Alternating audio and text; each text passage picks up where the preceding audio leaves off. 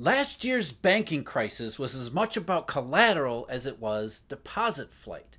As such, key vulnerabilities remain in the global system, not just US regional banks, that we might have to deal with should we experience other periods of stress and strain.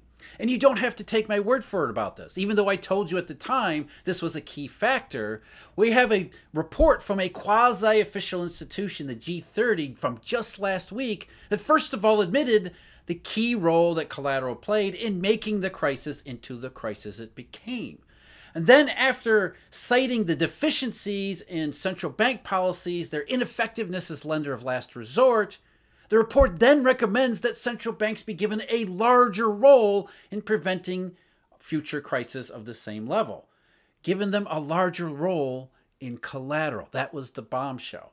There was a response by the Bank Policy Institute also from last week that said, yes, Indeed, collateral was a huge problem here. And no, you're absolutely effing insane if you think that central bank should have a greater role in collateral. But because this is such a key problem that keeps coming up time and time again, really going back 16 years to the original monetary crisis, which was really a collateral shortage, officials are dragged kicking and screaming toward the light of truth about how collateral is such a key, crucial part of monetary economics in the global reserve system, which is eurodollar, not dollar. The question we have here is do we focus on individual institutions and maybe the collateral they have on their balance sheet, or should we look more broadly at the potential vulnerabilities and possible points of failure of the system itself? Unfortunately, because we're doing this slowly and incrementally, officials only look at individual institutions rather than realizing the fuller, broader truth to it. Now, as I said last year, and you go back in any of the videos that I put out here on YouTube or anything I wrote about, the most interesting aspect of the March and April 2023 banking crisis wasn't the deposit flight. It was the lack of ability of these various institutions to do something about it, to manage their liquidity through the options that are always available. You see an unexpected deposit outflow, take some collateral, go into the repo market. If you don't have collateral the repo market wants, find some collateral you do have and transform it into usable stuff. So uh, Silicon Valley Bank wasn't really about deposit flight. It was about why didn't they go into the repo market from in some way, shape, or form? Why didn't they go to the discount window? And that's what the G30 report says. It starts out with recognizing that the three US banks that failed, well, here's what they wrote. The three banks were not able to access the discount window on time and in sufficient scale in March, largely because they could not mobilize the eligible collateral rapidly enough. Again, as I said, this is a G30 report, just came out last week. Bank failures and contagion, lender of last resort, liquidity and risk management. And it was written by some names that you'll recognize, certainly people who have been following this channel for a long time. The working group was chaired by none other than, get ready for this, Mr. Bill Dudley himself, former head of Federal Reserve Bank of New York, open market operations manager during the 2008 crisis. Who better to write this report than a guy who repeatedly fails upward? And he wasn't the only one. The working group also had a committee that included um, well known names like Mohamed El-Erian, former Bank of England Governor Mervyn King, and even Zhou Xiaochuan, who is the former governor of the PBOC. But you can see the problem already. We got a bunch of former central bankers and mainstream economist types. We're talking about collateral of all things. So straight away, even though they could recognize the default, the faults and problems here, we already know they're going to have trouble understanding the implications behind everything. I just mentioned collateral, and we at Eurodollar University have just put out a report on how to spot a collateral shortage, what it means, and what it was back in September and October 2022. There is a link in the description of the video if you want to get your hands on this report. Collateral shortages, what they mean, and what they are. But let's get into the report here. Let's get into what they found, which sounds very familiar. The study examines the gaps revealed by the 2023 failures of Silicon Valley Bank, Signature Bank, First Republic Bank, and Credit Suisse and offers potential solutions to strengthen existing regulatory architectures. Importantly, it proposes greater prepositioning of collateral at the central bank to address bank liquidity in times of stress. This is just nuts. So, what they're basically saying is the discount window was worthless because nobody had enough collateral to go to the discount window in order to borrow. That was one reason why central bankers stood there just looking all confused because there was nothing they could do. There's nothing they could do to offer a liquidity backstop that wasn't already being done in the marketplace. As I always say, repo is the lender of last resort, not the Fed. So you go to the repo market with collateral. If you got no collateral left, or you can't get it from somewhere, then what good is the Federal Reserve? And so the report goes on to criticize the lender of last resort in uh, these various central bank programs. Um, these failures and interventions revealed many weaknesses in banks and institutional frameworks, supervisory failures, miscalibrated regulatory requirements, weaknesses of accounting rules, and deficient lender of last resort facilities and resolution frameworks. As I always say, central banks are not lenders of last resort. They are the janitors who attempt to clean up after everything is over. And then tell you how great it was that they, they helped clean everything up. But see, that's the thing here. When collateral is the issue, and collateral is always the issue, it's about more than just an individual institutions. What they have is, say, maybe US treasuries or agency bonds on their balance sheet because collateral is a dynamic relationship. It's a dynamic system, systemic relationship that spans the entire global marketplace. So, focusing on one individual institution and the assets it has available sort of misses the boat here, really misses the point. And, it, you know, continuing with the report, for the failed banks, as well as many other banks, holdings of unencumbered collateral had fallen due to increasing collateralized borrowing to offset lost deposits. In the United States, much of this borrowing was notably from the Federal Home Loan Banks, which is not unusual in times of stress. And here's the thing that just makes you shake your head. FHLBs require collateral against their advances, making less collateral available for lender of last resort lending understand what they're saying here. The banks in the marketplace use the collateral that they did have that they could obtain in the repo market or in many cases with FHLB advances. They went to repo and the FHLB as lender of last resort before they even thought about going to the Federal Reserve. And by the time they wanted to go to the Federal Reserve, they didn't have any collateral anyway. So you have to ask, what the hell's the point here? If banks are running out of collateral, then what good is the Fed? If they had the collateral, they wouldn't go to the Fed anyway. They don't need the Fed at all. They could go into repo. The issue is the collateral, not this other stuff, not this lender of last resort. And so, what do these people recommend? Their recommendation is to beef up lender of last resort uh, capacities. And the only way to do that that they can see is if by forcing banks to pre-position collateral with central banks. This just makes absolutely no friggin' sense.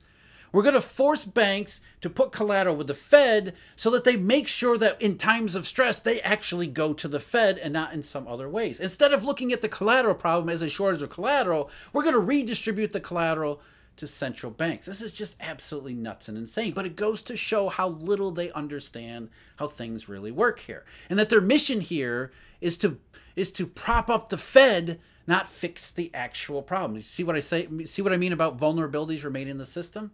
Let's go back to the report again. Key among the first set of reforms is a better lender of last resort system. This is a crucial and feasible reform. This is nuts.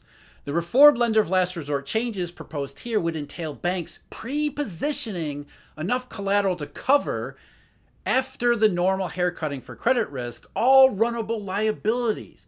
That is, all liabilities excluding capital, long term debt, swap liabilities, and insured deposits.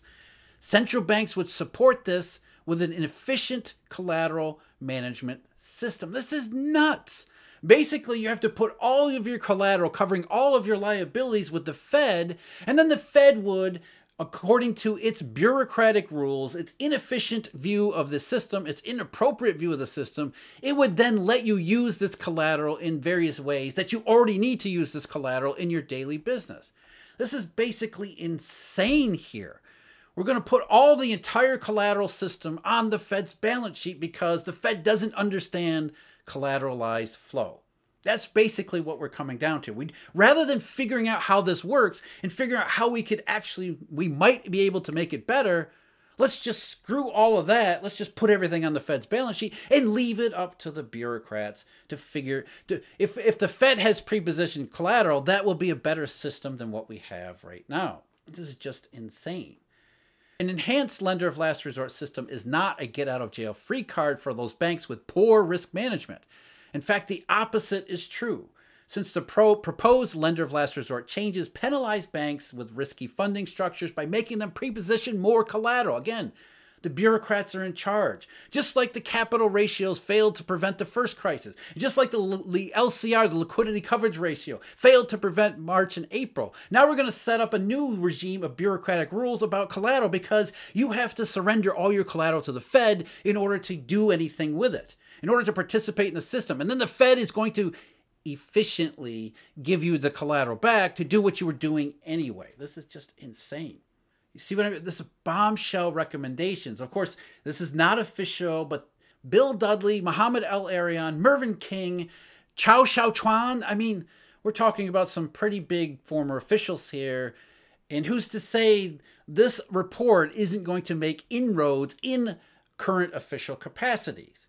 And that's, of course, why the Bank Policy Institute said, hold up here. This is just absolutely nuts. What the BPI said in a, in a brief response that it put out publicly a couple days after the G30 report was that the G30 report recognizes that central bank lending is a critical part of bank liquidity risk management. And needs to be factored into regulatory requirements and supervisor expectations for bank liquidity, and that it is better for society if banks keep making loans to businesses and households that they can pledge as collateral to the discount window rather than simply requiring banks to hold ever larger stockpiles of reserves at the Fed or lend even more to the US Treasury, and that the entire liquid- liquidity regulation framework warrants careful review and consideration. Instead of forcing everybody to hold more liquid assets or to hold what collateral you have with the Federal Reserve and then begging the Fed for permission to use it, what the Bank Policy Institute is basically saying, the subtext here, maybe we should actually figure out how the system works first instead of just turning everything over to authorities who prove time and time again they don't know what the hell they're talking about.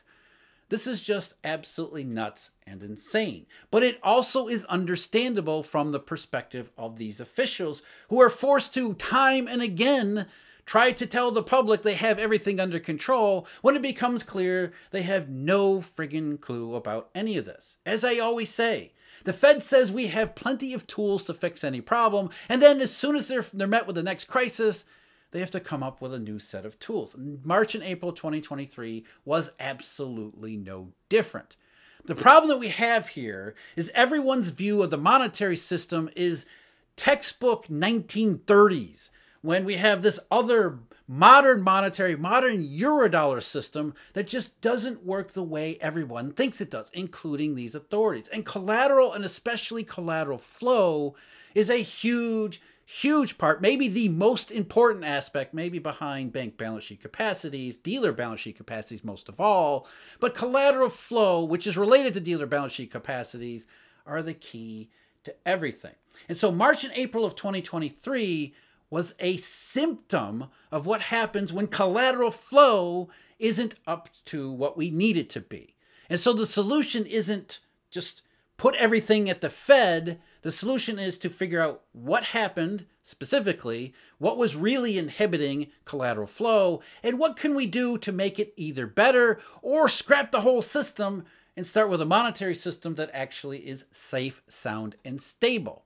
Instead of just half assing it with these band aids that central banks are attempting to apply to repeated failures that they claim are not possible. They fix the problem and say, we're never going to have another problem. Then we have another problem. They invent new tools and say, we fixed the problem. We're never going to have another problem. And we keep repeating this process. Are you getting tired of it yet?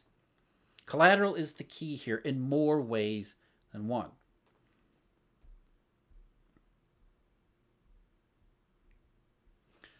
I think the one one final note on these reports from the Bank Policy Institute they say going forward we agree that a fundamental reconsideration of liquidity requirements is in order because my words here the liquidity requirements bear little resemblance to actual reality, to what actually happens here. As I said, the report is itself a, a, an important step because it it's the first quasi official work that actually recognizes the role collateral played in the insufficiency of collateral in March and April of 2023. Now, what we do about it and what it actually means, that's the bigger challenge. And we're reminded of that challenge because just recently we've been getting all sorts of collateral indications that suggest things are not really going all that well as it is in 2024. We had repo fails that surged for three weeks. We had December 20th where you had 350 billion in repo fails. He had more than 400 billion at the final week in December. He had still more than 350 billion the first week in January before the situation as far as repo fails are concerned finally calmed down in the second week. And we saw that in the marketplace with interest rate swaps and swap spreads. Swap spreads went nuclear during this same period we saw repo fail spike. But we've seen swap spreads really being depressed going back to August and, and really September. But the real problem here is that we're depending upon things like repo fails, which are not all that dependable, and interest rate swap spreads that aren't supposed to tell us all about collateral because we don't have any information that we should have at our fingertips. Because officials and central bankers have been trying to lull the public into sleep by giving them bank reserves and QEs that have nothing to do with anything in the monetary system, we don't have the information that we should have. We really need in order to make better judgments and, and uh, better better assessments of the collateral system and its condition. Federal Reserve actually collects from the big dealers. And it tells them a lot of information about how dealer balance sheets treat collateral, where they're sourcing it, where it's going, all of that stuff. But they won't give anyone access to it. And nor will they actually use it to understand how important and critical all these things are and where the vulnerabilities remain. So the, the G30, Bill Dudley, all these officials say, yeah, you know what? Collateral was a big problem March and April of 2023. And to do something about it, we're going to recommend that everyone take all their collateral and just put it with the central bank. Now, I'm oversimplifying a bit here and I'm being a little bit hyperbolic, but that's really the solution. And they're saying that the solution they're proposing. And they're saying that, well, the central banks will, will be more efficient in relending the collateral back into the system. Does anyone actually believe that? This does not solve the problem. It will guaranteed make it a ton worse. So let's hope that nobody takes this report too seriously, at least the recommendations, and instead focuses on the first part the importance of collateral. Availability isn't just what's on your balance sheet, it's systemic operation and flow. It's always about flow. Collateral is something that Jim Rickards and I touched on in our recent conversation in the context of LTCM, but also this dynamic dealer context that we're talking about here. Part of that interview you can see at the video link below. The rest of it is available for Eurodollar members and subscribers. And if you are one, I thank you very much. And as always, everyone, please take care.